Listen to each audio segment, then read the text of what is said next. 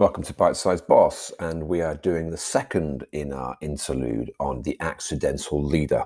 You have had greatness thrust upon you, said Malvolio. Well, that happens to a lot of football managers when they are made temporarily in charge because they sacked the big name who was earning lots and lots of money, and they brought in some poor person from the youth team who suddenly is thrust into running the team. And hey, there you go. You're there for the short term, and it's a crisis. Someone's gone. Someone is tragically ill, or something has gone wrong, and you have to run the place on a temporary basis. You weren't expecting this, but they're looking to you. They pulled you into the boardroom and said, we need someone to fill the gap in, and it's you. It's a really tough one, this. I think this takes real skill. So, first one, keep calm. You can't muck it up because you're going to be a hero. So if you don't do too many stupid things, you are going to be a hero. Keep calm. It's very hard to muck these things up. They'll be very grateful to you, and they should reward you for it. Secondly, you've been chosen by acclaim. That's a great thing. Take that as affirmation. They see you as the person. Well, fantastic. Step up. This is the moment. Slow down. Don't apply the same frenzied pace to leadership that you apply to your work. Slow down. Decide, decide how you're going to approach the issues, and don't be rushed. Critically, don't let the situation run you. You run the situation. I'll come back to that in a second. If you do well, you might not get the job for the long term. So don't start to dream dreams that you're going to get this forever. Do the job in the short term. If they think you're good enough for the long term, fine. But don't make that assumption. Deal with the here and the now. And set yourself some good short-term goals. Now, to do that, you need to be in lockstep with the board.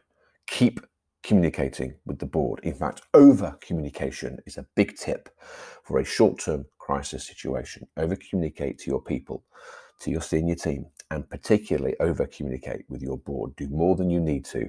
Everyone's nervous. Communication calms this down. In order not to let the situation run you, get hold of your diary. Make sure you run your diary. Nobody else does. So you develop the appropriate pace, and you manage people's expectations of when things are going to be dealt with. Don't allow other people to exploit the hiatus. Be careful of that, because that could be the case that some people see this as a chance to do certain things which could be of long-term damage. Be aware of that. Slow down.